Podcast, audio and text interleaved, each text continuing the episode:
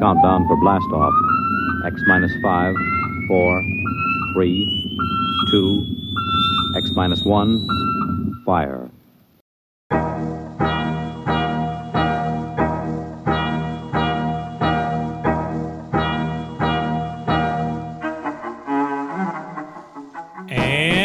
To another episode of the Forgot My Dice podcast. I'm your host, Jonathan Edwards, and with me, of course, the two points in time magic to my past and future sight, Mr. Robert Lundgren. How you doing? Hello, hello. I am I am out of it. I don't know about you. Uh yeah, first uh first day back from vacation. Um it was a long day. It's been several weeks since I spent a day in meetings and whew, it wore me out, man. I'm tired. I'm tired. So I feel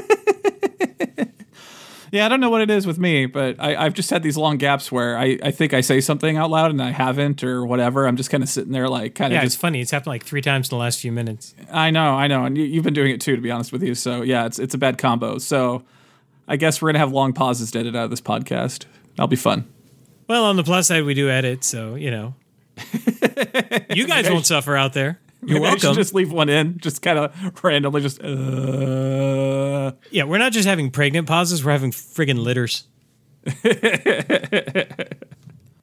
well, as always, let's start this episode off with a big old thank you to our patrons over at Patreon. You guys help us keep the lights on and the servers humming and the questionable content rolling, especially in terms of life decisions as far as movies are concerned. Well, we'll get to that in a little bit. So. It is, in fact, a day, a day filled with love and bears and poo.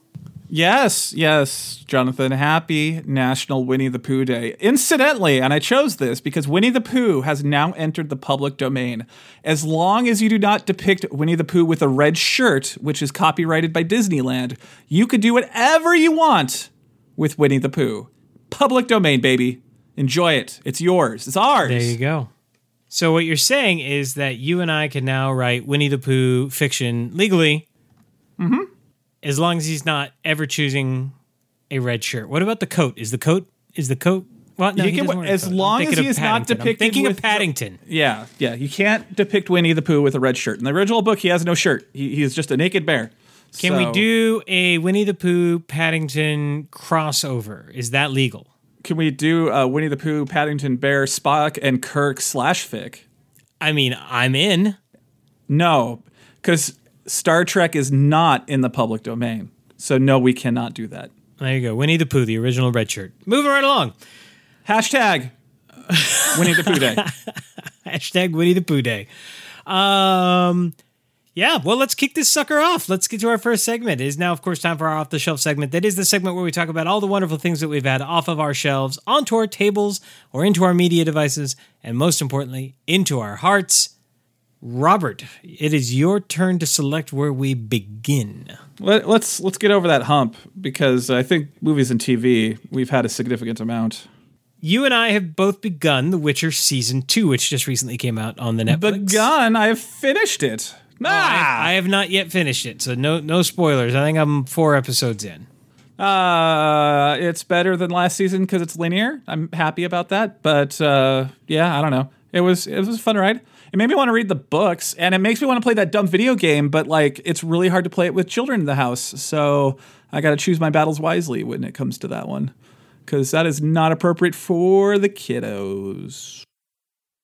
Yeah, not even remotely, not even like a little bit. But yeah, once I get done with my Dracula kick, I think I'm gonna try to plow through the The Witcher one more time, or try again because I I read the first short story book, but they've come out with a second one since uh, the last time, and all five of the uh, the books have been translated now. And I only, I think only the first two or three were when I tried it the first time. You know, that's on my list of things that I need to do. I need to go and read those books. I've not yet done it. Yeah, yeah, they were pretty good translations from what I remember. I, I really like the short story collection a little bit more. The problem, and I think the problem of the uh, the the the pentology because there's five of them, um, which season two is mostly telling the story, or it's at least based off of the first book of the uh, of the five book series, whereas last season was based off of uh, both of the short story collections, like bits of both.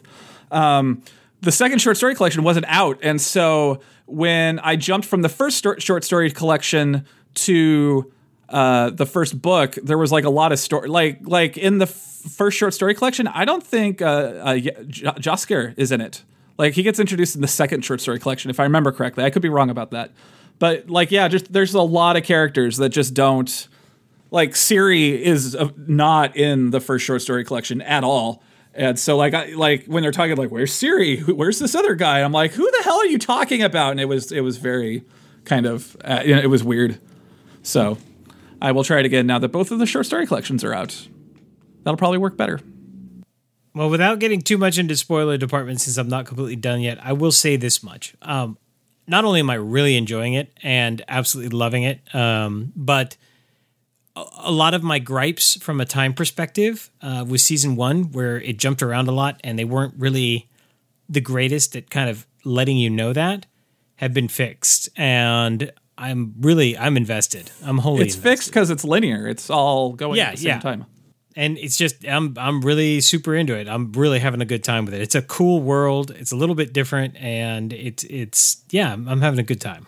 Well, I'll tell you what. Uh, we will combine the Star Treks. I'm continuing to watch Star Trek Discovery and Star Trek Prodigy. Discovery is on hiatus for a little bit uh, while they finished out Star Trek Prodigy. Star Trek Prodigy just had the most Star Trekiest of Star Trek episodes to Trek ever.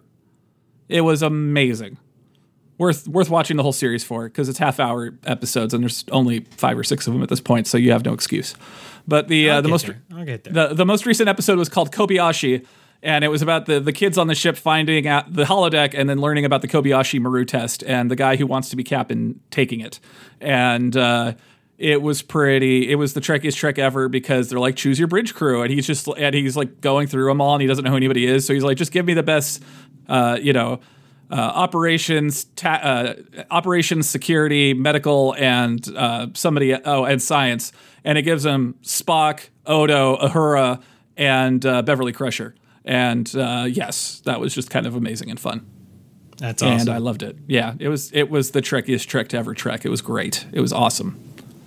And that show is doing exactly what I, I was hoping it would do. Because remember how I was bitching about the purple guy and how he just doesn't shut up and he's terrible? Yeah, no, that whole episode of Kobayashi Maru was the very special episode where he learned how to be a captain and not to be such a dick. And and he really took that to heart. And I'm like, oh my God, like this is all part of the plan. They're trying to show kids that Star Trek is cool and, you know, being a good captain is awesome. And I'm like, oh, I'm starting to like the purple guy now. And I hated him before. So there you go. Mission accomplished. Make your kids watch it. Get them into the Trek cult. It is Trek propaganda and it's lovely. It's lovely. yeah, I you know I've only somewhat exposed my kids to Star Trek, um, mostly because you know I've got such a wide variety of ages, and some things are maybe a little less appropriate for some of the kids than others. Prodigy is a Nickelodeon show, so it's designed to be for the kiddos, for the Nickelodeon age, which is, you know, I think I, I think it's kind of a tween show. I think that's where it's aimed. So, but it's not it's not bad at all. Also, the kids are back in school, and so I, I got on a kick Yes, of my watching. children are now in their petri dishes as well. Yes, yes. So I watched a couple of uh, movies I can't watch with the kids, and that the wife doesn't watch want to watch. I watched uh, Keanu Reeves in The Constantine, which I've heard is a very bad adaptation of that comic book, but still a good movie. And I, I love that movie. I haven't read. I know it's not the comic book; it's its own thing, Yes, it is definitely its own thing. But you know what? It's it's quite lovely. but it's It a fun. it's a really good thing. yes, yes. I, I just consider it multiverse. You know what I mean? Yeah, yeah. Well, apparently that's canon because Constantine saw the multiverse and he saw his version from Hellblazer and Keanu and the guy from the TV show, etc. So Well, there yes. you go. Yeah, it's all it's all canon. You know, um, uh, Keanu was on Stephen Colbert. yes, too long that's ago, why to I do- watched it. Oh man, like yeah. I would watch the crap out of that movie. Like I love the first one. In fact, that was one of the first um, scary movies that I showed Chloe when she wanted to watch a scary movie, and sh- she loved it too. Like it's it's fantastic. It, it's such a it's a, such a fun movie, and it's so well put together. Agreed. And then on that note, I watched a Return to Salem's Lot on the HBO Max, and oh my, And that's when it took God. a turn for the worst. oh my God, how did that movie get made? based on based on your based on your texts, I think that's that that meme that's floating around right now. It was at this moment that he knew he f***ed up. You know, honestly, uh, as I was watching it, I was realizing that Mike Flanagan remade this movie already, and he called it Midnight Mass. And uh, Yeah, but it was like- good. yeah, it was. Salem's Lot 2, apparently not. That's a little more of a car accident territory right there. yeah, yeah, no, yeah. If you want to watch it, just just watch Mike Flanagan and pretend the island is Salem's Lot, and it's it's that's all you need. You're you're fine. You're good. You're good. Um, and then I was on the Reddit's because I'm on part of the uh, the bad movie Reddit, and somebody said the movie Streets of Fire has the most perfect opening 15 minutes, and then the complete and utter unraveling of a movie that he's ever seen. And I'm like, I want to go there. So, and of course, the library had it because uh, Shout Factory did a special edition a couple of years ago. So I rented it, and oh my gosh, Jonathan, the first 15 minutes of that movie are are perfection. They are perfection, and then the whole thing just unravels before your eyes as you watch the rest of it. It's Is anybody really streaming bad. it? No, no. I wish. I wish. It's not even available for rental? Uh, you could rent it, I think, off of like Amazon and and uh, Apple or something. But I, I, I did it from the library because it's, It's, free. it's what's it called again? Streets of what? Streets of Fire. Uh, it's it. You should watch it because it's one of those movies that people who have done similar things ha- that have you know people have iterated on that movie and made a much better movie. But it, it you'll watch it and you'll recognize a lot of stuff that you've seen in movies you know later because this was made 1983 and like I was as I was messaging you as I was watching that movie I'm like I can't tell if this is just terrible or or so far ahead of its time it didn't know what to do with itself. I'm kind of Let me tell to- you, I kind of know what I'm getting into because when I popped in there, customers who watched this item also watched the Ice Pirates. So yeah, I'm down. yeah, I can see that.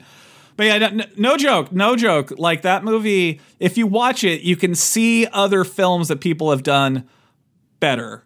Um, like it was, if somebody remade it now, it would be kind of like that sort of hyper real, um, uh, anachronistic. I, yeah, I don't even know how to describe it. Like, uh, yeah, there's just a lot of movies you can see. Like, it's obvious a lot of filmmakers watch that movie and are like, "Wow, this movie, I could, I could do better," and then did. So, thank you to that movie, I guess.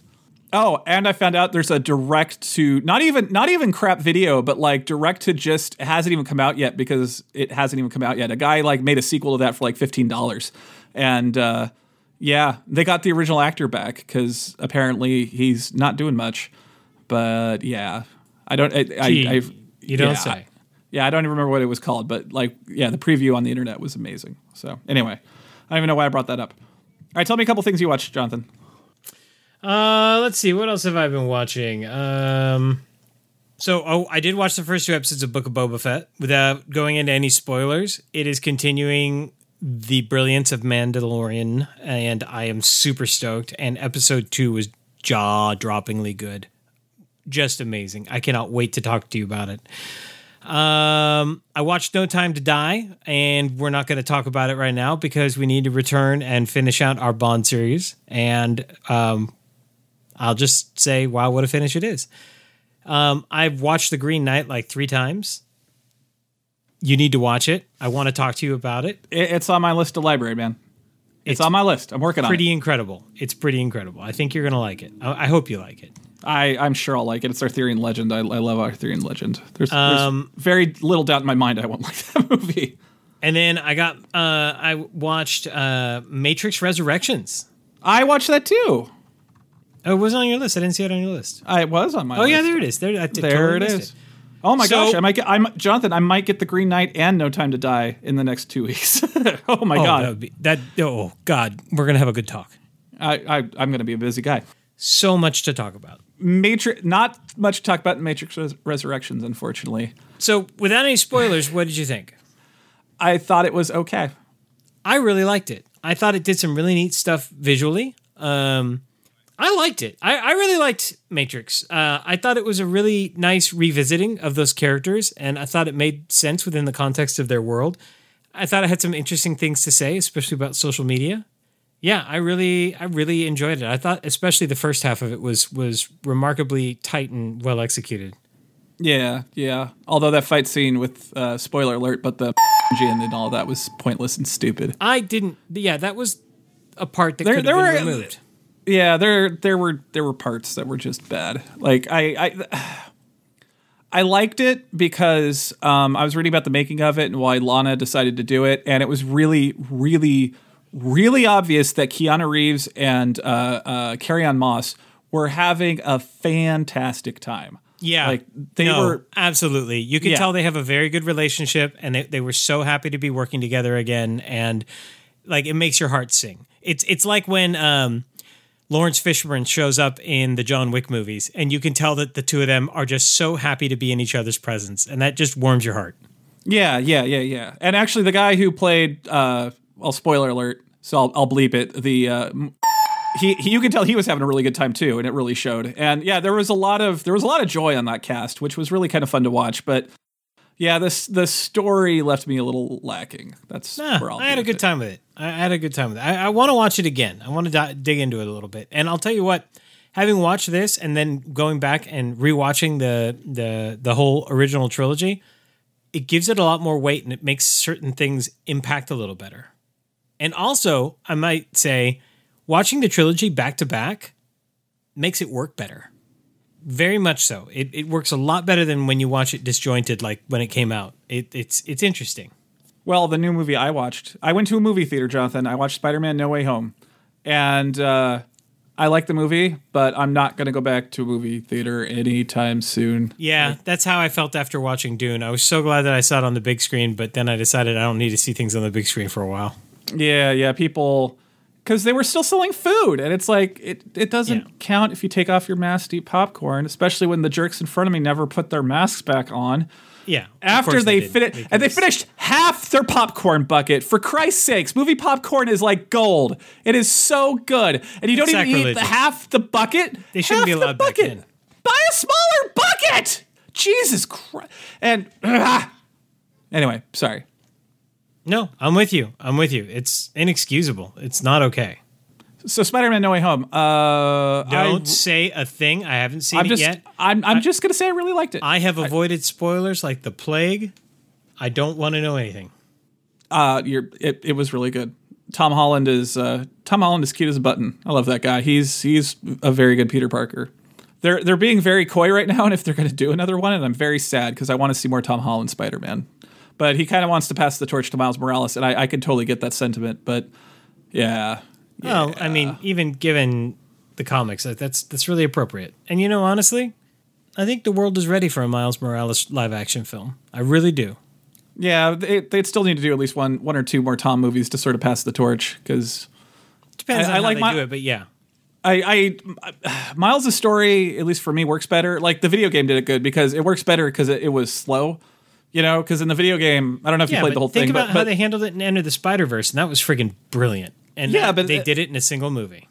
right, but the, it was about a Spider Verse movie, and I, I, I get him. I, I, I I think Miles needs an origin story, and, and I don't want him to rush through it because whenever they rush through origin stories, like that movie's garbage. Like the first, the f- Amazing Spider-Man and the first Spider-Man movie were crap because like they had to cram so much story into so short of a time, and so if they spend a whole movie basically just doing Miles' origin story and then they pass the torch and then one after that, I I, I would appreciate that better personally because I I would rather them do that character justice. Yeah, I mean, as long as they do it justice, I don't care how they do it. I just want them to do it justice. I just want them to do it slow. I don't. I don't even want Miles to put on a costume at the end of, of his first origin story movie. That, that that's that's movie two, like the Spider-Man PS4 game. Like that. That was really good. Anyway, we are off topic. Uh, I watched Burn Notice a little bit because we're playing Knights of Black Agents. I was watching Spy Stuff because Spy Stuff is cool. And uh, last but not least, Betty White died. It's very sad. So I watched her episode And Bob of SNL. Saget. And Bob Sa- I know that was just yesterday. So many. Oh, that yeah, hurt. that hurt That, too. that, yeah. That's a one-two combo right there. That's not cool. 2022. You, oh, and Sidney Poitier passed away. Yeah, a few people have passed away. That so- that's the one-two-three combo. I'm not okay with any of that. yeah. I mean, granted, Betty White was 99 and Sidney was 95, but Bob Saget was only like 64. Like that's not fair. 65, yeah. 65 Yeah. still. Still not fair. All right, I'm done. That's all my stuff. But oh, Betty White episode of SNL, uh, interestingly enough, hasn't aged terribly well. There's there's some casual Yeah, it's casual racism about Asian people and some stuff like that. I'm like, wow, humor in 10 years has, has changed. That's interesting. Anyway, moving Yeah, on. I, I think it's fair to say that the last five years has really rapidly reshaped humor. Yeah. And that's okay because there's good, some good changes. All right. You already talked about Freejack, so you're done actually. Oh, okay, great. Yeah, I, I watched Freejack. It was Did you watch it again? I did actually. what? It was, Okay, Jonathan, So Jonathan, hold on, shut- hold on, shut hold on. There's a perfectly No, no, good no. reason. Damn it. Jonathan, challenge accepted. I'll watch it tomorrow morning. There's a perfectly good reason. It, I got to the end and I wasn't paying attention, and it just kind of restarted because of the setting that I had uh, my my Xbox on, and I wasn't really touching the controller because I was doing something else in my office, and then it was on again, so I just let it play, and then I got to the end again, and I was like, huh. I watched that twice in a row. That's really weird. All right, challenge challenge accepted. I will watch it tomorrow. Oh my God, I will. I will send you a text storm Yeah. about it. yeah. It's it's probably been 20 years since I've seen that movie. Yeah, maybe maybe that's okay. I'm just saying. But you're gonna have a good time. You're gonna have a good time. All right, all right. So what do you want to do next? It's your turn. We're gonna go back and forth. Uh hey man, let's just jump into board games real quick, get those out of the way. Okay. Uh, I actually played a board game besides Seven Wonders and what we've been playing on Board Game Arena. But by the way, you never accepted the invitation. Nobody jo- told me that there was one. It's just always there. Just check back in. Are you a little baby? Do you need someone to hold your hand and tell you to go to blah, blah, blah? Or can you just be an adult and check it once a day? For I got Christ's so much adult crap going on right now that I do need a little reminder. A little gentle reminder goes a long way. Just way. check in once a day. It was up for five days. Okay, send me another one. I'm ready. I'm ready. Well, I can't. It, it has to be someone who's a member. It has to be Ray or you or whatever. Anyway, Propose Uh, a rematch. I have proposed a rematch. all right. Yes, I played Potion Explosion. Uh, I brought along a lot of board games to play with the fam, and then we didn't do it, and it was it was kind of weird. But we played Potion Explosion, and I had a fantastic time. I wanted to play Pandemic, but everybody agreed it was too soon. Oh, Well, uh, my uh, my stepbrother, he's uh, he likes playing board games with us because we have air quotes weird board games, and because we play Camel Up and Potion Explosion, which he's played with us. And so I was like, maybe we should play Pandemic with him or Betrayal of the House on the Hill. You know, like a game where we're all playing together, like you know, blow his mind. So that was my plan, but it didn't work out.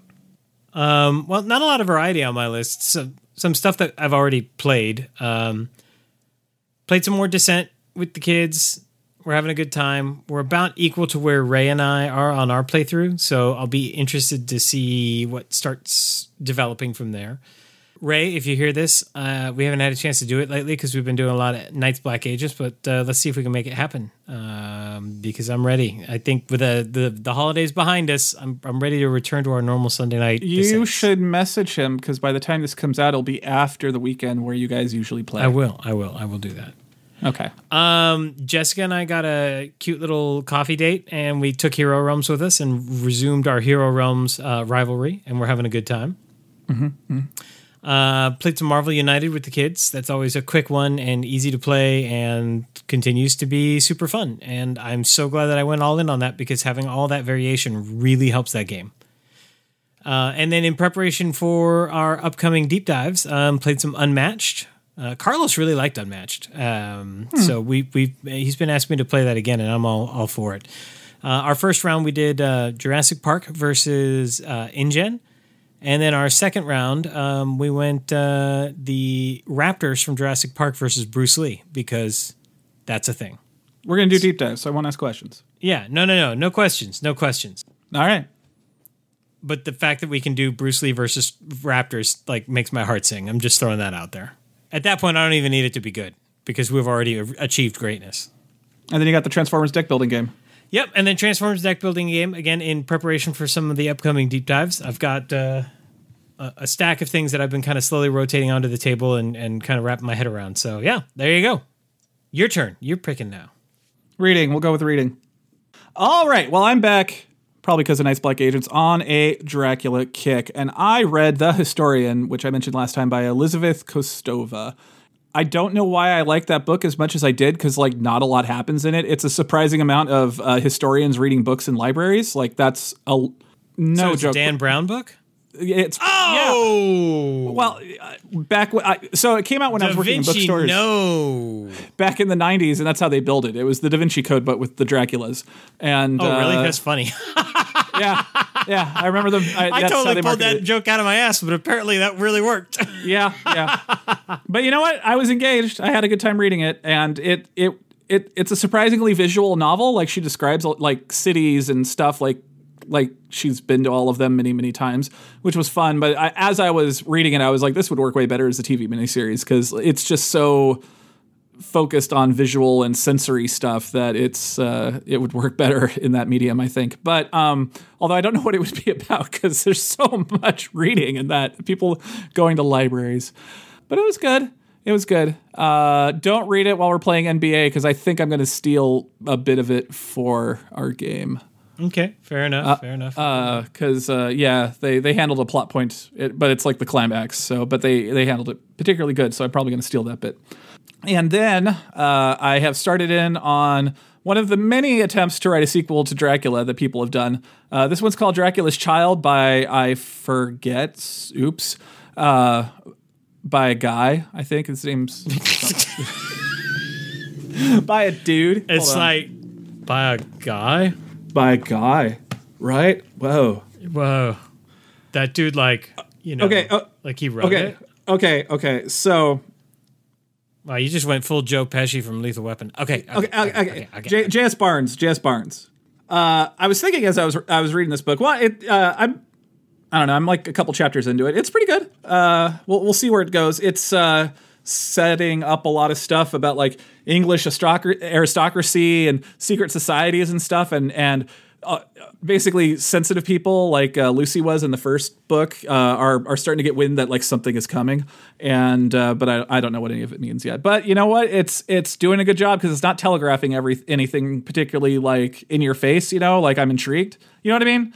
Like it's it's because you think a sequel to Dracula would be like, ooh, it's Dracula, but I'm I'm getting the sense that it's not necessarily Dracula.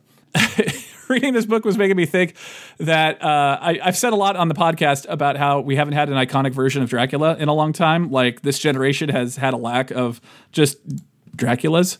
And, you know, like the last generation had Christopher Lee and uh, uh, Grand Moff Tarkin, and the people before that had Bela Lugosi. And we, of course, had uh, Anthony Hopkins and uh, Gary Oldman. And uh, it's funny as I'm reading the sequel to Dracula, it's written like the first book, so it's diary entries and whatnot. Uh, every time Jonathan's part comes out, I totally hear him as Keanu Reeves, and it's really amusing. and then every time Mina writes one, I totally hear it as Winona Ryder, and it it's delightful. It makes me happy, and I want that happiness to spread. Like the kids, man, they need their own iconic version of Dracula so they can read stuff like this and just hear it in someone's voice because it's it it's special. It makes it good. I am a United Kingdom solicitor. so I read two. Um, well, okay. So first of all, I finished Devolved. Um, took me a little Okay. bit longer than expected because I've had so much road time lately going to soccer tournaments for my son. Um, but yeah, I finally got around to finishing Devolved and uh, quite enjoyed it. Um, it was funny because the whole time I was uh, reading it, I kept thinking to myself, "Wow, this kind of like reads like a movie. This would make a decent movie." And then at the end, he has a a um, thanks section, and one of the thank yous is to somebody that he allowed him to repurchase the screenplay that he had sold him many years ago. So apparently. Uh, this originally Max uh, Max Brooks originally wrote this as a screenplay, sold it, and then he he got it back so that he could write the book. So that was really funny, I thought. Um, and then uh, the new Expeditionary Force book is out, book 13, Fallout, and I'm about halfway through that ginormous tome. It's one of the bigger ones yet. So, yeah, uh, getting to the end of that series. He's uh, ending it after part 15, so only two more books after this, which is kind of a bummer. Aw. All right, I read two role playing books. Uh, the first one was I read Strixhaven, Curriculum of Chaos. It wasn't exactly what I thought it was. I, it's less of a campaign setting and more of a, an adventure that takes place over four years of magical college. It's a weird adventure because there is a lot of college hijinks in mixed in with it. A lot. A lot. Also, uh, I read that they made uh, The Wild Beyond the Witchlight and uh, and this book better for streaming and for you know normal people you know like because they found out that people because because of covid and whatnot like people's ability to play for hours and hours and hours they can't do that as much so they designed all the segments to be shorter and able to be done in like two two to three hours instead of like four which was how they used to do it four or more and uh, yeah it shows like yeah there's a lot of little like i said it's a lot of hijinks because it's just a lot of little vignettes it seems like doing stuff that you could easily play in a session I don't know if I want to run it or not. I'm kind of back and forth on that one. I, to be honest, am a little bored of Dungeons and Dragons right now. I, I want to do other things. Speaking of other things, Are you saving yourself for the movie? Yes. Speaking of other things, uh, so there's this. Uh, uh, I'm a fan of the Trinity universe. I've talked about it a little bit on the podcast, and there's a uh, a Kickstarter that they were doing, which was like kind of their version of Ready Player One. And I'd been hot and cold on it, but I finally backed it um, because I backed it because they were releasing the, the the actual text of the book as like a pre-release thing, you know, where you can read it before you buy it. And I'm like, okay, I'll get in on this, and if I hate it, I'll just get out. And I was reading it, I was really liking it. I've been looking for a cyberpunk RPG setting that spoke to me, and this one did it. This one did it real good. I love Cyberpunk. I would love to get it's in on that. it is cyberpunk much more in the vein of Ready Player One without the problematic 80s stuff. Okay. All right. um, but I I don't want. I I mean, if you if you want to go into it or or not, no, we're trying to keep this segment short, so no, we will not go into it. But if you want to talk to me about it later, I will be more than happy to answer every question. The uh, the elevator pitch is it takes place in 2084 after a world war, which uh, it doesn't really matter in the context of that story, but it. Uh, uh, the the Trinity universe. There's five role playing games based off of it, and it's just heroes, uh, like superheroes, in every time frame. So there's going to be one that's like steampunk. Then there's one that takes place in the 30s, which is pulp heroes. There's one that takes place in the now-ish times, which is superheroes, like you know, like Superman and stuff. Uh, and then there was one in the future that deals with you know space opera and psychics and all that. And I, I like all of them. So this one slots between the space opera psychics and the superheroes uh, after the war where the superheroes got kicked the hell off the planet. And it's it doesn't matter if, if you just say there was the war 20 years ago and, and leave it as vague as that. It, that's all you need because that's all that really matters. But uh, it takes place in America in a city called Cascade. And it's a cyberpunk city where everybody has a cyberpunk implant. And the thing I really liked about it, and the thing that really got my my that just drew me in was it's imagine you get an implant that allows you to see in like augmented reality and you can like churn it off but the city's designed for you not to do it. So it's kind of like they live like billboards are just blank instead of saying you know like this is your god now or whatever. But like bi- billboards and stuff are blank and like when you walk around the city without this implant it looks like you know old tomorrowland. It's just like white concrete everywhere and there aren't a lot of like signs. But when you have this implant, all of a sudden the AR gets overlaid through all of that, and you see the city as it's designed to be. And I really like that idea of it. And then on top of that, imagine that instead of Re- Ready Player One, you know, uh, the, the the Oasis being run by a guy who's obsessed with the '80s, uh, it's run by Facebook and Alphabet and all that. And so one of the things that happen daily to people is you'll be walking around and somebody will walk up and converse with you, and they'll go like, "Hi, Jonathan, how are you doing?" Or, or hi, how are you doing? I'm, uh, you know, uh, can you tell me the time? And you go, oh, you, you know, it's like a blah blah blah. It's like, oh, you know what? You know, it's a really cool watch, and then it'll advertise to you, and you they are indistinguishable from real people. But like once really a day, cool. you isn't it? But it's creepy, right? Like, like uh, a, a it's creepy, but it's where we're going. right, exactly, exactly, and that's why I like it because, like, yeah, they they Like talk I took about a call today that was like, "Hi," and I said, "Hey, what's up?"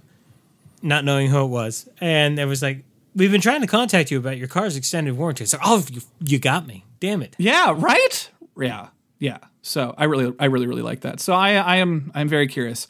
It's called Trinity Anima. I could get- technically play it now cuz I've got the uh, the manuscript, but uh, the book will be out soon. I uh, I really liked it. Uh, it was surprising how much it spoke to me. And then it's it's cyberpunk and it's there's a conspiracy and and oh oh oh oh oh and this is you're either going to love it or you hate it. Um, but it, is Ready Player One. Like it assumes that one of the core activities that your players will be doing is playing a video game inside the role playing game and actually playing it because the way that they've tied everything together, there is actually reasons to play the the MMO half of it uh, inside the game to do things in the real world and fight the real bad guys. It's complicated and spoilery, but yes, and I really dug that. And my thought was because they came up with this whole world called Terra Surge, and it's like a fantasy world, and it's got a, lot of really deep lore, and it has that uh, that stupid White Wolf problem where you know like you need to go get like a college degree to like to appreciate their lore. And I was like, I think the only failing that this game has is. Um, if you have a fantasy world that you need to communicate to your players in a game, that's fair. Like, you know, like if it's a cyberpunk world, it's fair that you got to communicate that. But this game has two. And I'm like, that's that's a stretch. because like Terra Surge has really deep lore, and then the real world has really deep lore. And so I'm, I'm thinking to myself, if I actually ran this, I, I think during session zero, I would ask the players, what is a video game franchise or whatever that you know real good? And I would just churn the MMO into that and be done with it. Like, just, you know, so it's like we're playing Star Wars instead of Terra Surge or Grand Theft Auto 38 or, you know, whatever it happens to be. The Elder Scrolls Part 17. you know? Because that'll never happen. No. Well, by 2084, yeah, it'll probably be the Elder Scrolls 9. But anyway, uh, but yeah, you get what I mean? Like, yeah, that I think that's my only complaint of it. But other than that, it, I, I was having a really good time. It's a really good book. I, I am interested in running it. And I'll leave video games unless there's something else in our going back and forth.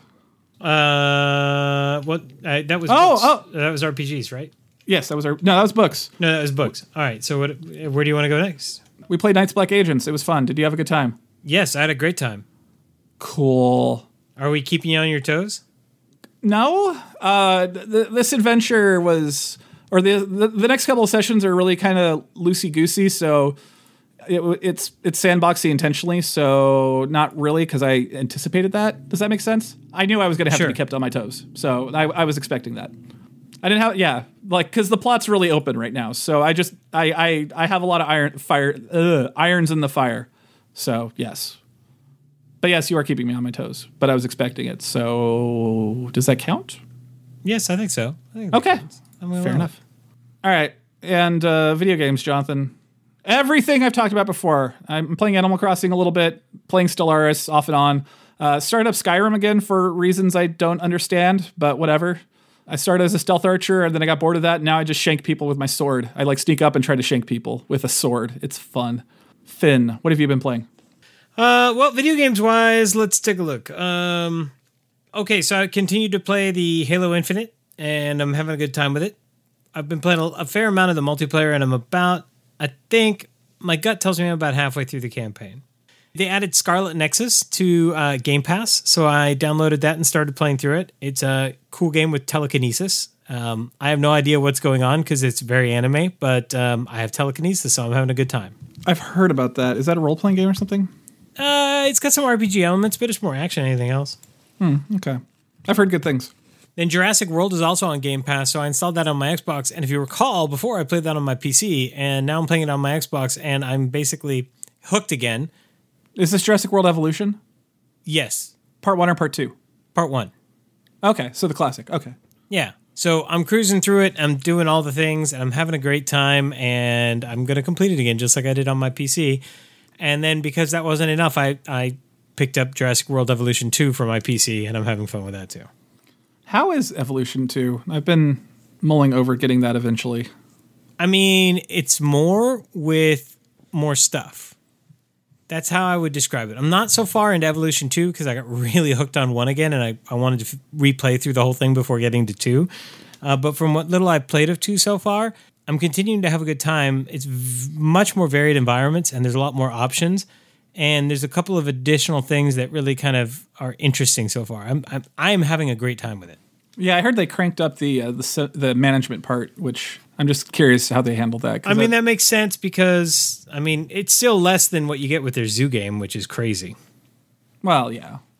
They added a game to Game Pass called Lawn Mowing Simulator, and I downloaded it and decided to play it ironically, and now I'm 18 hours into the game. And I'm Nice. I'm creating an empire, Robert, and I can't stop mowing lawns. And I just bought a new lawnmower, and it's dope, and it's so fast and so powerful, and it makes me so happy. And yet, I can sit back and look at it and say, I'm mowing lawns on a video game. What is wrong with me? And then I pick up the controller and do it all again. And I'm building an empire. I hired my first employee. I now have two crews. Nice. Yeah. I can't wait till I can afford to, to buy a new headquarters and, and have three bays. So that means I can hire a third, a, a second employee. Aw, man, it's an Xbox exclusive. Is it really? Yeah. What a weird thing to be an exclusive. Just throwing that out there. I can't imagine that there's too huge of a of a you know fan base for lawn mowing simulator. I'm gonna get so much this, aren't I? Why? Uh, I mean, it's it's a, I mean, it's a lawn mowing simulator. Y- you know, I I get a lot of those simulator games. What they really really get into is that like. Uh, like you know how Corridor Crew has, has had this kick of satisfying render things of late. Which are, which are, which are. There's this whole t- trend on TikTok where people like take objects that are perfect and and because we're guys and want to see them smash, like it'll be like the top of a pool, and then the guy will take it out of the pool of water and then smash it, and it is satisfying. I get it. Yeah, yeah. So yeah, mowing the lawn and the lines and doing all that. I I, I get it. It's there. There's there. It's it's satisfying. It's satisfying seeing the little parallel lines and and all of that, and then doing it slightly more efficiently or figuring something out. And yeah, it's it's I, no. I I get that. I'm not gonna pick on you for that. I I get it. It's it's it's like Dragon Quest Builders. It's like yeah, you put down blocks and it looks like stuff. Oh my god, it's so much fun. And it's like how is that fun? And I can see why people don't think it's fun, but it's just satisfying, like watching this thing get made. And yeah, it's mowing lawns, but whatever. It, it is what it is. It is satisfying. Mm-hmm. I don't doubt it. I'm not going to pick on you for that. I'm not the fun police, and I secretly totally want to play it. I'm bad it's on the play- PlayStation. Just saying. Maybe we'll get lucky and maybe it'll it'll come over. Maybe it's only a six month exclusive. Maybe we'll see. Um. So yeah, that's it for video games for me. What does that leave us? Uh, nothing. All right. Finn. All right. Well, that brings us to the end of our off the shelf segment, which means, of course, it is time for a short break. And when we return, it'll be time for our what will be our very short wisdom of crowds. So we will see you in a moment. We love getting feedback, so please let us know how we're doing by one of the following. You can become our patron over at Patreon. Search for Forgot My Dice. We also have a Discord page where we organize games and chat about all sorts of stuff.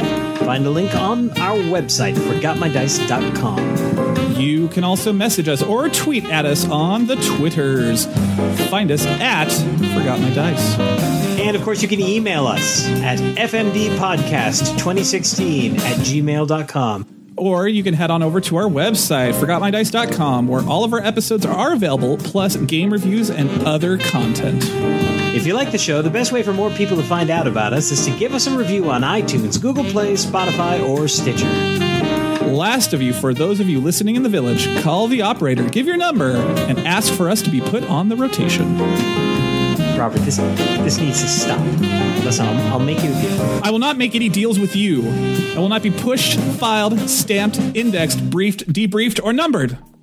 My life is my own. Oh, God, I'm gonna cut his cord.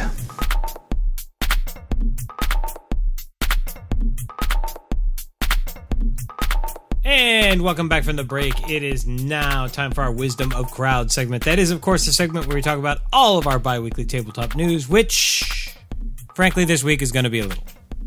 There's just not a ton. Star Trek Super Skill Pinball, the board game, is coming for Wiz- from WizKids. Yes, it is. This is a sequel to the very, very, very epic, um, because I've played it, Super Skill Pinball 4K uh, by the one and only Mr. Geoff Engelstein. And this is now a Star Trek version of it. And it brings all of your characters in there, including those from the lower decks, I might add.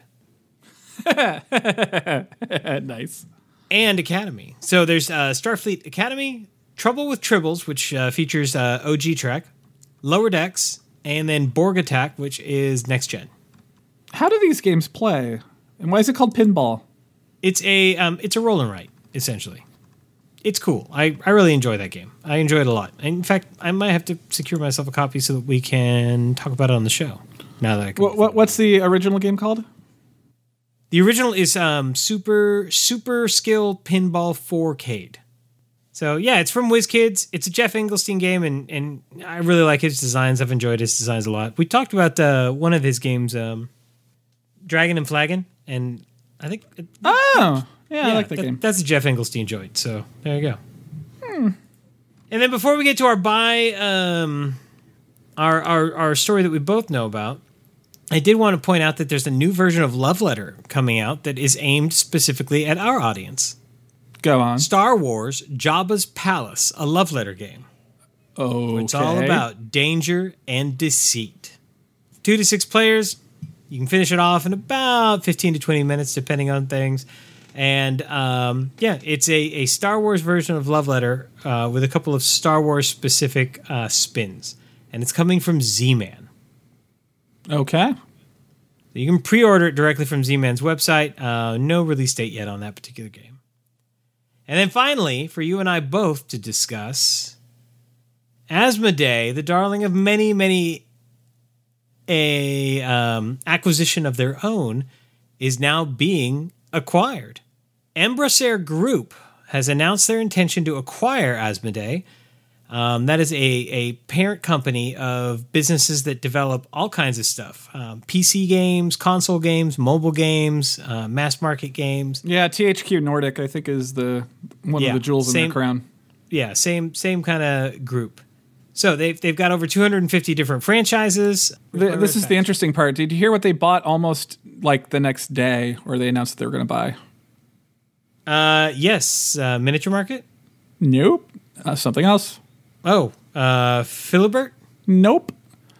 Portland, or uh, I don't know if it's Portland or just up here, the PNW's own Dark Horse Comics is also being sold to them.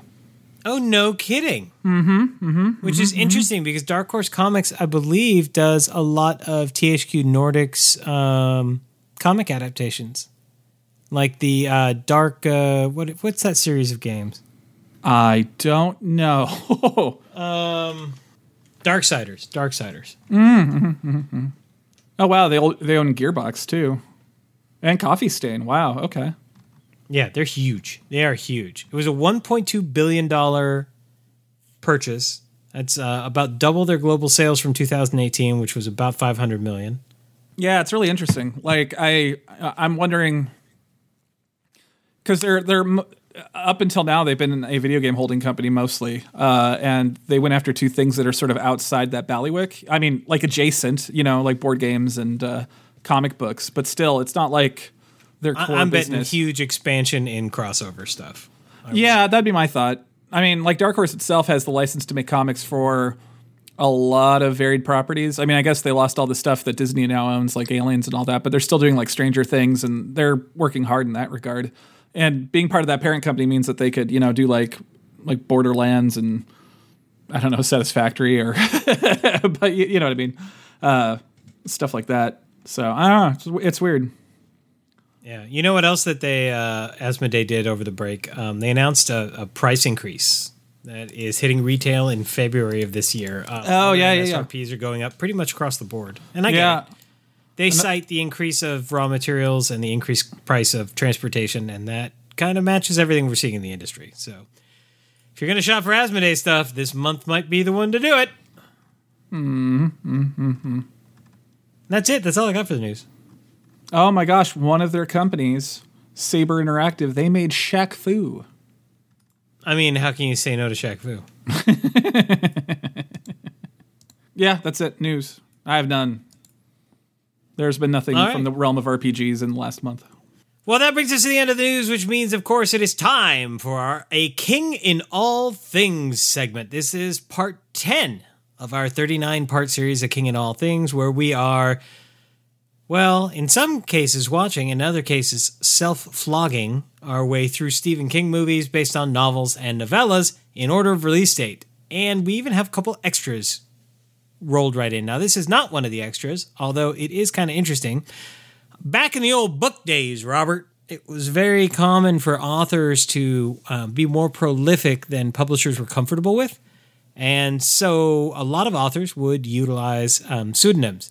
Dean Koontz had one, um, and Stephen King had one named Richard Bachman.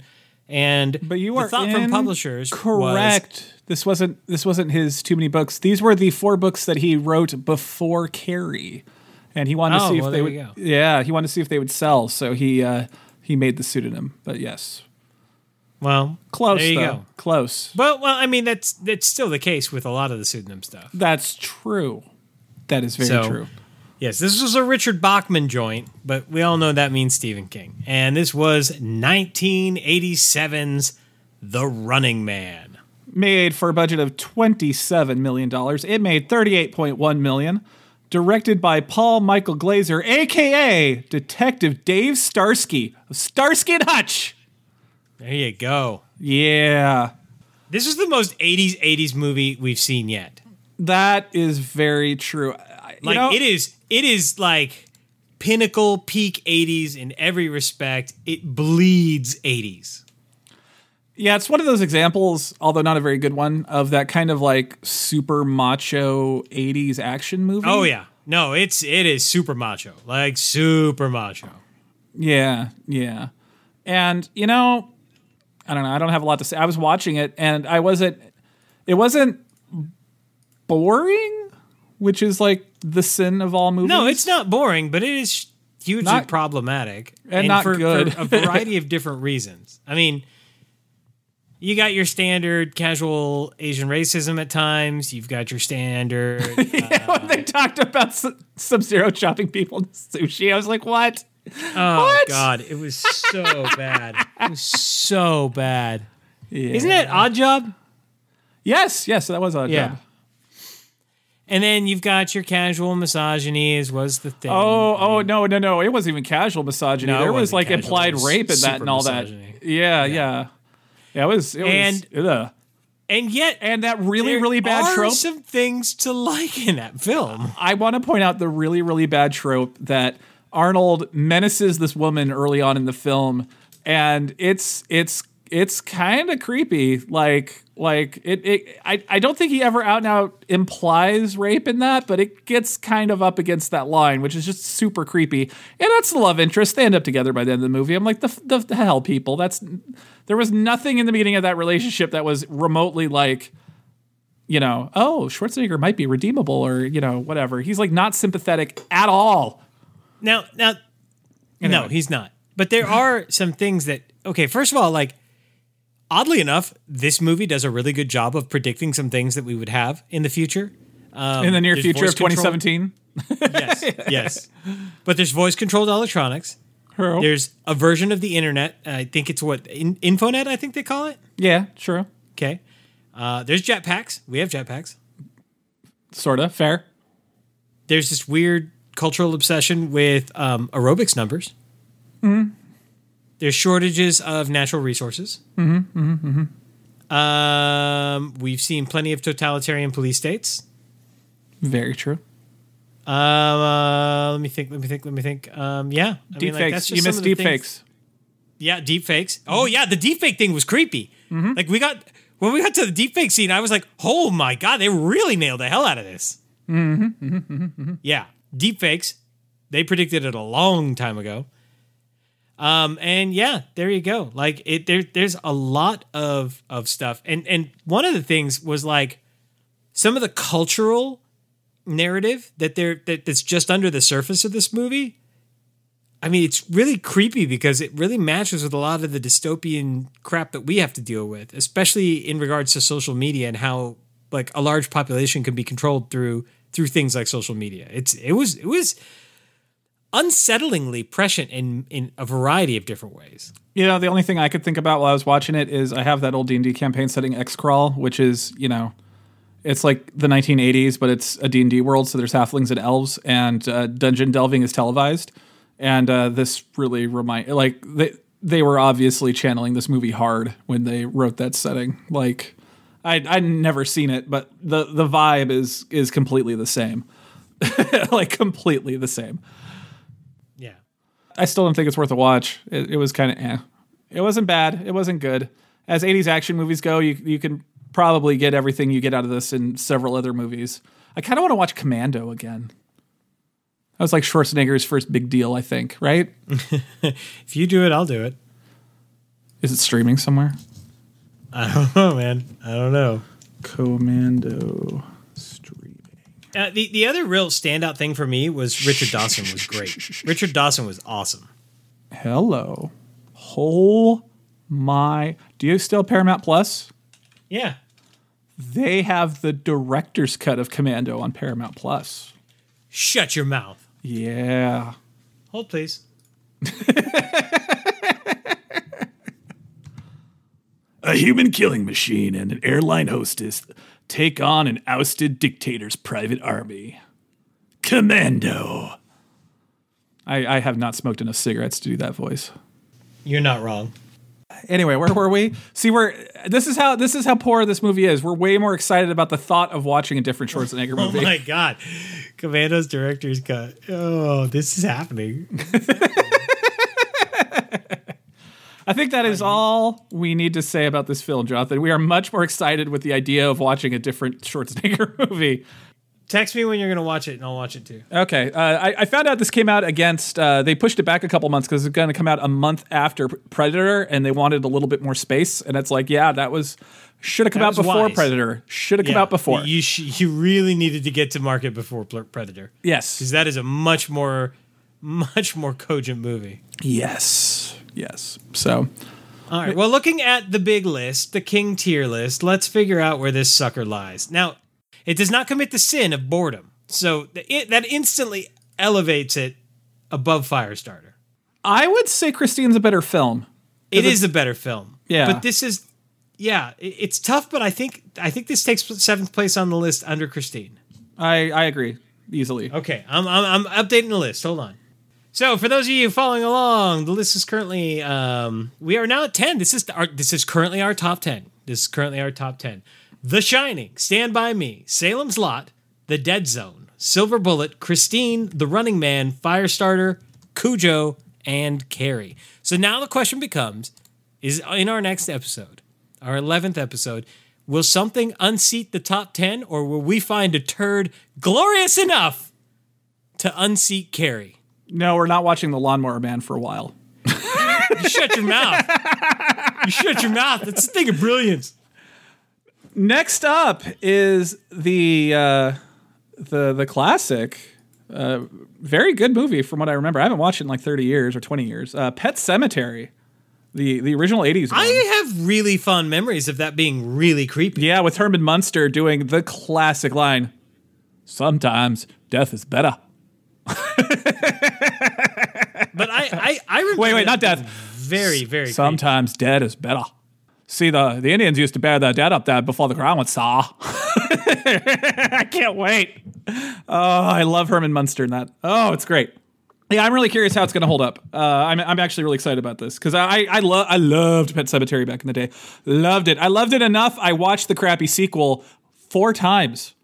Four times. I watched uh, I watched uh, Clancy Brown menace somebody with a dirt bike wheel four times. Not even menace. I think he killed the kid with a dirt bike wheel. But anyway, Oh man, I, re- I remember when this movie came out. I was creeped out, man. I was a kid. yeah, yeah. So, yeah, OG Pet Sematary. I'm uh, I am looking forward to that. Ooh, is it streaming anywhere? That is the question, people. Pet Sematary, spelled with an S, spelled incorrectly. Got to remember that. It is on Netflix. Huzzah! Oh yes. Huzzah! Hold on, hold on. He's about to say. I have a feeling that uh, that Carrie is out of the top ten next time. I lied to you when I said no. It's been done. oh, I can't. I can't hear any more of Herman Munster. I'll have to listen to it all day. Oh, Oh my god, do you see the picture on the tile in, in Netflix? Look at the picture. you know, you know they have different pictures based off of your preference. Y- You know that, right? Oh really? Yeah, yeah. Oh man, they know me well. It's great. what is it? it's the little kid at the at the dude's throat, just like eating him. Oh my God! Yeah, for me too. what a still! What a still! Daddy, Oh god, that's phenomenal. first I played with mommy. We had a real good time. But daddy, now I want to play with you. I can't wait. I'm so excited. I never wanted to say this out loud to you when he looked like it, but that kid really reminded me of Lincoln for some reason. And uh, Lincoln, Lincoln has obviously grown up a little. I saw a picture of him recently. He's turning into a, a little bit more of a young man, so he doesn't Yes, he doesn't he look like that Yes, anymore. But yeah, he he reminded me of that kid for a whole long. And I, I didn't want to say anything because I, I I think that's an insult. I, I, I understand. I understand all aspects of this conversation, and I laugh out loud at you. I'm glad you're taking this the right way. Yeah, yeah. I love Lincoln though. And now that he Was doesn't there look ever like any question about how I would take it? Come on. Okay, I, I, you know, I just your your kid reminds me of the creepy little zombie boy from Pet Sematary. It could go bad. I'm just saying. I didn't want to say that out loud, especially because I'd probably end up telling it to you when Lincoln was either in the house or Jessica was in your shot. I just I didn't want to go there. he does not look like that anymore. He's turning into a little boy or like a, a like a like yeah. It's weird. Yeah, he's turning into a young man. Oh, it's so Makes me weird. sad. It's so weird. Amelia now talks like an adult, and she's not even three yet. Like, I don't know what that means for my future, but I don't think it's good.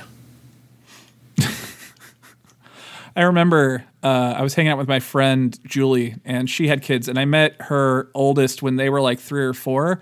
And by the time last time I saw him after we moved away from Texas, they the well, this was actually a few years before that. But uh, when that kid turned like ten or eleven, like it blew my mind because like you know they were talking to him, and and she was like, "Hey, do you want to go do this thing?" And he's like, "Let me check my uh, my date book. I'll get back to you." And I'm like, "The the hell." You were you were three. You were this little thing, and you were like, "Oh, I like playing with Legos or whatever." And now you're like, ah, "I gotta check with my people. My people call your people, babe. We'll get back to you, ma." You know, it's like it was weird. Kids, man. Uh, When that happens to me, Jonathan, when that happens to me, I'm gonna I'm gonna die a little bit on the inside. It hasn't happened yet. It hasn't happened yet. Uh, it does seem inevitable, though. Huh? Has that happened with Chloe yet? Like where she just says something that's like, "I gotta check with my peeps. I'll get back to you." Yeah, yeah, that crap happens all the time, unfortunately. yeah, yeah. I know. I I think A1's right on the cusp of it. And it's really sad. Yeah, that kind of crap happens with Carlos all the time. All, all he talks about is moving out and not being here, and like all he wants to do is be with his friends now. Fair. Fair. It is what it is. It is what it is. Let's move on to our last segment of this segment. Now that we've had our dad existential dread moment, let's continue with the podcast, shall we? All right. Well, that brings us to the end of our King and All Things segment, which means it is now time for our Year in the Life segment. This is where we talk, look at what we talked about a year ago, and we chat about it some more. And uh, yeah, we just just after the the Hundies. Where where where were we? Uh, Forgot My Dice, episode 102. Oh God, my my most favorite episode title ever. A long history of nibbles.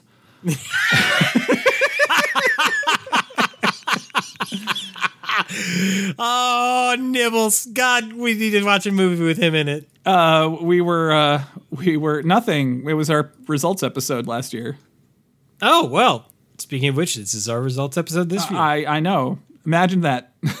yeah, weird, right? Totally yeah. weird. Yeah. All right. Well, in that case, let's uh let's let, let's cut the cord and jump over to our next segment after, of course, a short break. So we'll be right back.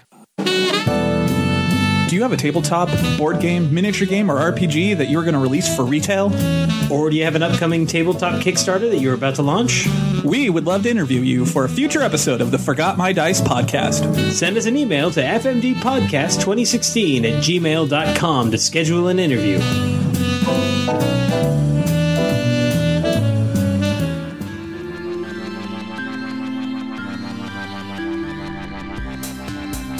And welcome back from the break. It is now time for our annual segment, not our standard third segment. Segment. This is our annual segment, and we are on our prediction results. And I, as usual, have no idea what I predicted last year, so I'll be very curious about this. I'll tell you what, let's just get into this. Jonathan, you went first last last year, and you said for your round one, quote, not quote, I didn't write down the quote, Sony will release God of War Ragnarok in 2021, and it will score a 93 on Metacritic. Which is funny because I still think that. I think it's going to do very well. It's just going to be 2022. Yeah. Uh, and then for the Steel, I said two of these games will get above 90 on Metacritic Ratchet and Clank, Gran Turismo, or Ragnarok.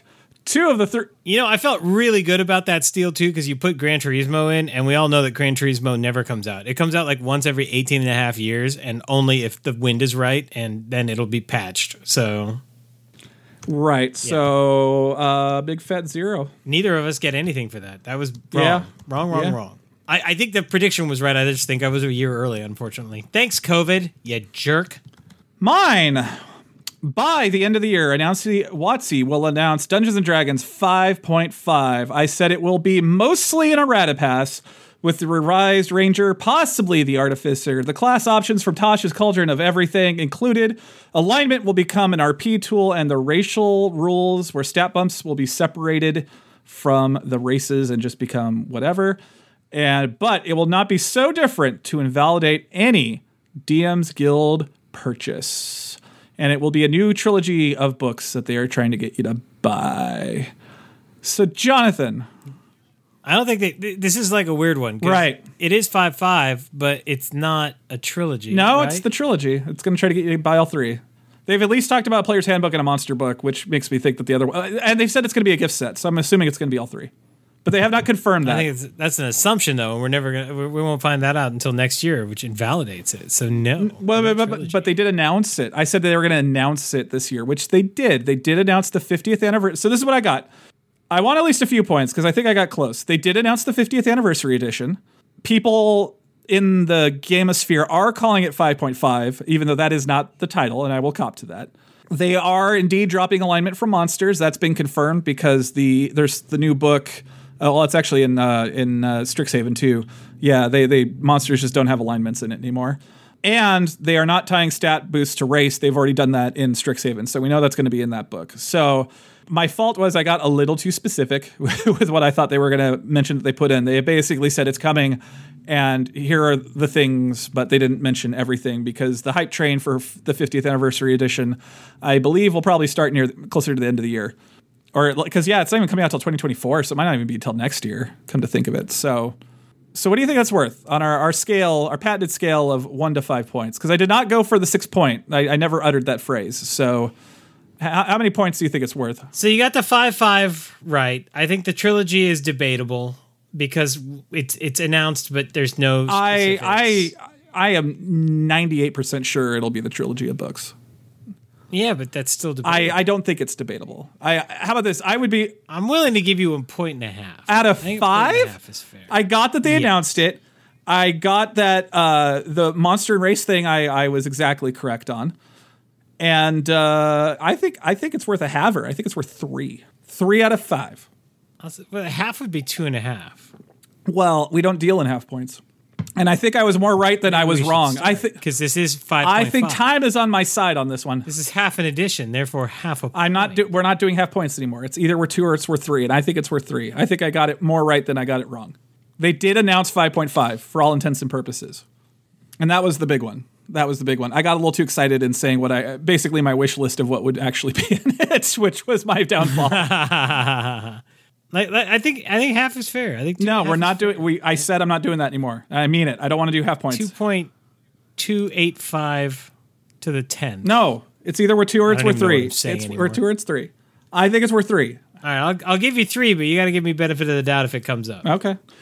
Your block was it will not be called 5.5, it will be called 6th edition. And that is wrong. They are not calling it 6th edition. No, that's just wrong. Yeah. that's just wrong. Round 2, Jonathan, you said a major league men's team's head coach will be a woman. And then we had a long, long debate about this because I really wanted to agree with you, but I, I, I, I didn't because uh, pa- the patriarchy is strong. So I, I, I sit down with the patriarchy, but I, I think you're wrong. So I went, I went googling for this, and I didn't find a head coach. There's a lot of assistant coaches, and But you. I, I nailed you down. You said head coach because you even said there were a lot Yeah. of assistant coaches. which really sucks. Which really, really, really I sucks concur. because I I was hoping that we would be better than that. However, I will give a shout out to Kim Ning. Uh, she is the general manager of the Miami Marlins as of 2020. So there you go. And that, that she is the highest ranking person in uh, a men's sport, I would think, because of that. But she's still not the coach. She is like the manager. She manages the operations. So that's the coach's boss. yeah, yeah. So I don't know if that counts or not because she also manages like the business side because you know snacks and Yeah. whatnot. And that's not really sport. I mean, like she manages the she directly manages the coaches and makes coaching decisions. That's true, but she also became that the year before you made that prediction. So that was in 2020. These were predictions for 2021. Um, yeah, I don't know, man. I it it it sucks that this is wrong. Like that really pisses me off. Actually, Yeah, I would agree. I don't think I want to give you points on this one, but I'll give you more of a benefit of the doubt later because I want it to be right too. I'll. You know what? Yeah, you, it sucks that You know what? You know what? You know what? Down right. with the page. I'm going to give you one point for it. We're gonna we're gonna celebrate a victory anyway. So you get one point because I say so. Yeah, thanks, buddy. Because it's our game. We can do what we want. Damn straight we can. That's that's the that's the f the patriarchy point. So how many points is it me worth for me to say no? The patriarchy is evil, and that will not happen. I think that's like negative five.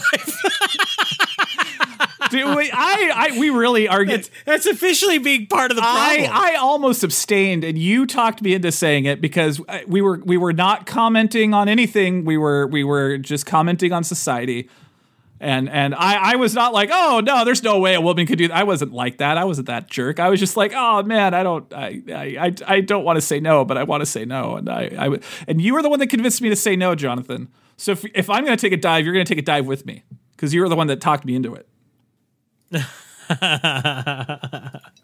How many points is that worth, Jonathan? Is it worth the full five? I don't know, man. It's that's like that's agreeing with that that that the crap will continue. I don't All know. right. I'll g- patriarchy. tell you what. I'll double it. I'll give myself two. Because the patriarch down with the patriarchy. Is that agreeable? Uh, yeah, that's fine. That's okay. fine. My round two, Jonathan. My round two.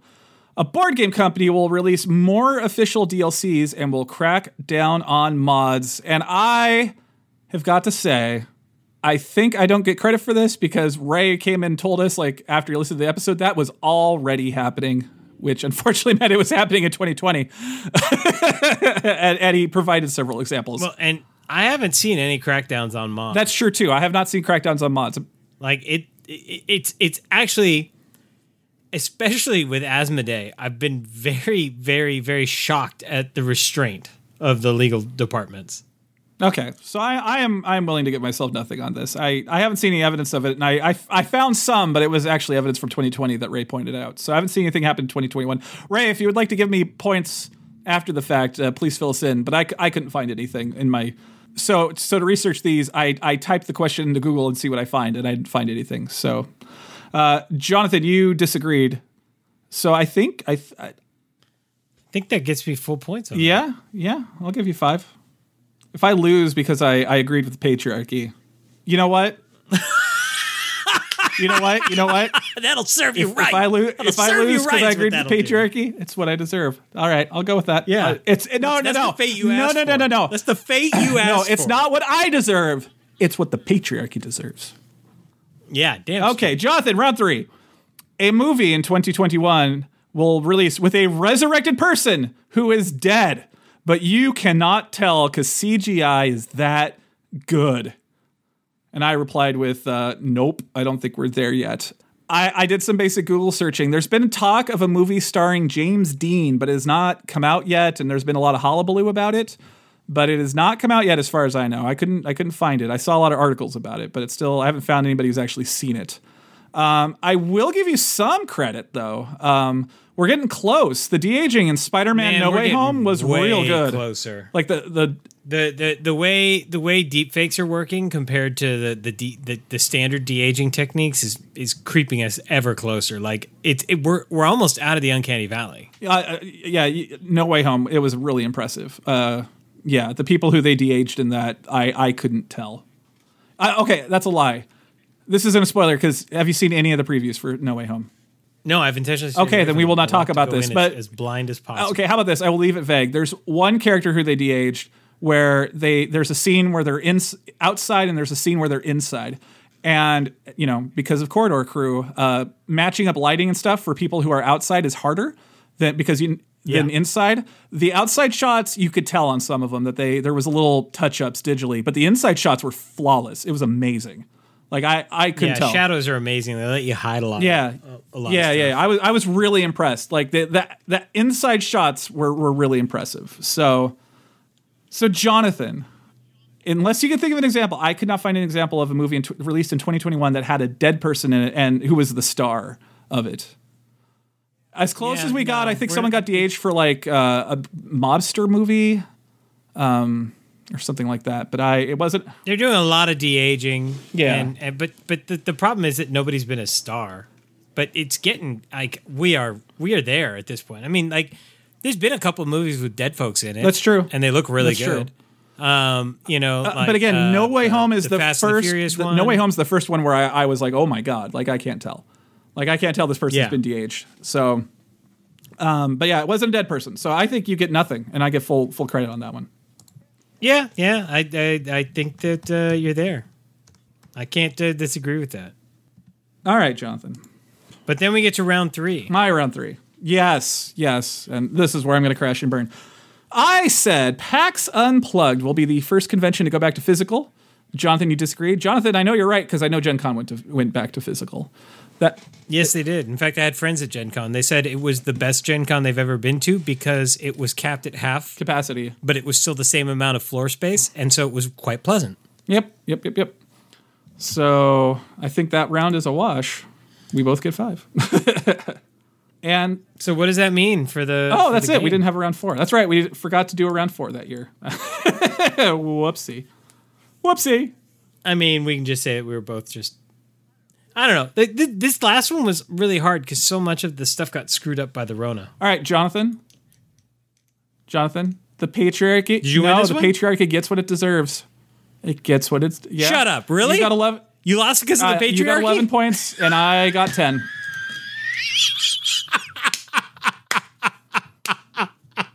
now I'm kind of competitive with you on these. But you know what? You know what? That's poetic. And I, I can't, I'm not even going to allow argument about scores because that is exactly, I- that's the lesson that we take away. Yeah. That's the, you know, on a very special episode of the Forgot My Dice podcast. I, I completely agree. The moral of the story, people, is that if you go with the patriarchy, you lose. yeah, that's absolutely. I, can we get that on a t shirt? So so like large, so like it's listening. the face of me, and then it cuts to you know the uh, the the the music you know uh, from um, uh, always curb your enthusiasm or curb your enthusiasm. You know,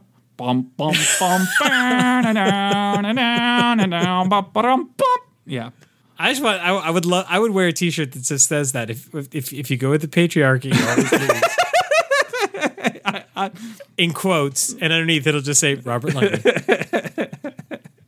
I, am I'm, I'm willing to let that happen. That's it's, it's I would wear the hell out of that. What shirt. the patriarchy is. Should we open up a merch store and just go get that? Oh man, I'd buy one. well, there you go. There you go, kids. Never, ever, ever bet on the patriarchy. That's the moral of today's story.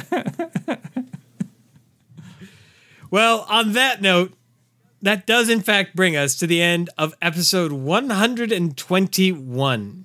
Good for us, man. I'm really proud of us. 121 of these things. yeah, yeah. Quite the body of work. We have a year until our, our next reveal episode where I will blindly blindly stumble in, having completely forgotten about previous year's predictions and, and spent the entire episode wondering whether or not I was good. So Oh man. It was nice to see these predictions again. I had some good ones. I, I'm a little bummed out. I think I might have been ahead of the curve on a couple of these. Yeah, isn't that isn't that my story? Yeah. yeah. I'm surprised they announced 5.5. Like I I when I made that one, I thought it wasn't it wasn't going to happen. I'm super bummed out that there's no major sports team with a head coach that's a woman. I think that's ridiculous. Yeah, there's a lot of like uh the number 2. It, there, there's a, quite a few number 2s now, but there's no number 1. Let- Let's hope this is the year. Can we make that happen, please? Somebody, be the first. Take the chance. You'll you'll you'll appreciate it. It's worth it. Now all I can think of is Abba. Take a chance, take a chance, take a take a take a chance, take a chance. Honey, I'm still Once again, free. join us on all of our digital domains. We would, of course, me. love to hear from you. And Discord is is apparently our our current uh, current du jour. And Robert, that brings us to the end of the episode. So, as always, any final thoughts? Take a chance on me. I love ABBA. I'm not afraid to admit that. That's it. I'm going. well, there you go. we can't afford that mention. You better cut that ABBA out because we can't afford that. It's so in my head right now, I can't make it stop. Why? Uh, well, why just did go you have watch to remind Encanto me and of then ABBA? Like, oh my god, friggin' Encanto! I can't take it anymore, man. Like, it's my kids like driving me nuts. It's like all they watch. I'm so so so done with those songs. Like, I haven't even watched the movie, and I hear it's quite good, but I don't think I can now. It's just like Frozen. I heard Frozen was okay. Which movie? Never watched it. I can't watch it because the damn kids ruined it for Which me. movie? Frozen. No, the movie that. And now it's Encanto. Like, I Ah. can't. I can't watch it. Okay. Well, you should watch Streets of Fire. done with there's, it. there's actually quite a bit of music in that, a surprising amount, and it's it's it's not 80s. I'm gonna watch Streets of Fire. I want to watch Streets of Fire. It's a Fire. weird film, man. It's a weird film. Yeah, but text me tomorrow. Text me tomorrow. I'm gonna. I, I- I'm gonna. I'm gonna put it on. Brendan, on. first edition. You're you're a professor of uh, of pop culture. Uh, I, have you seen this movie? I, I, I would. Maybe we need to have. I, am I wrong that it's like you, you it, it's in the DNA of a lot of subsequent films? Like I, I really feel like it is. Like the more I thought about it, the more I'm like I, I fell onto this is a work of genius and far too far ahead of its time. And and some of the costuming they obviously stole from Dune. You'll, you'll see when you see William Dafoe's costume in the second act. You'll you'll, you'll understand. Well, then there's only one thing left to do, and that is Robert. Be excellent to one another and party on. Party on, Jonathan.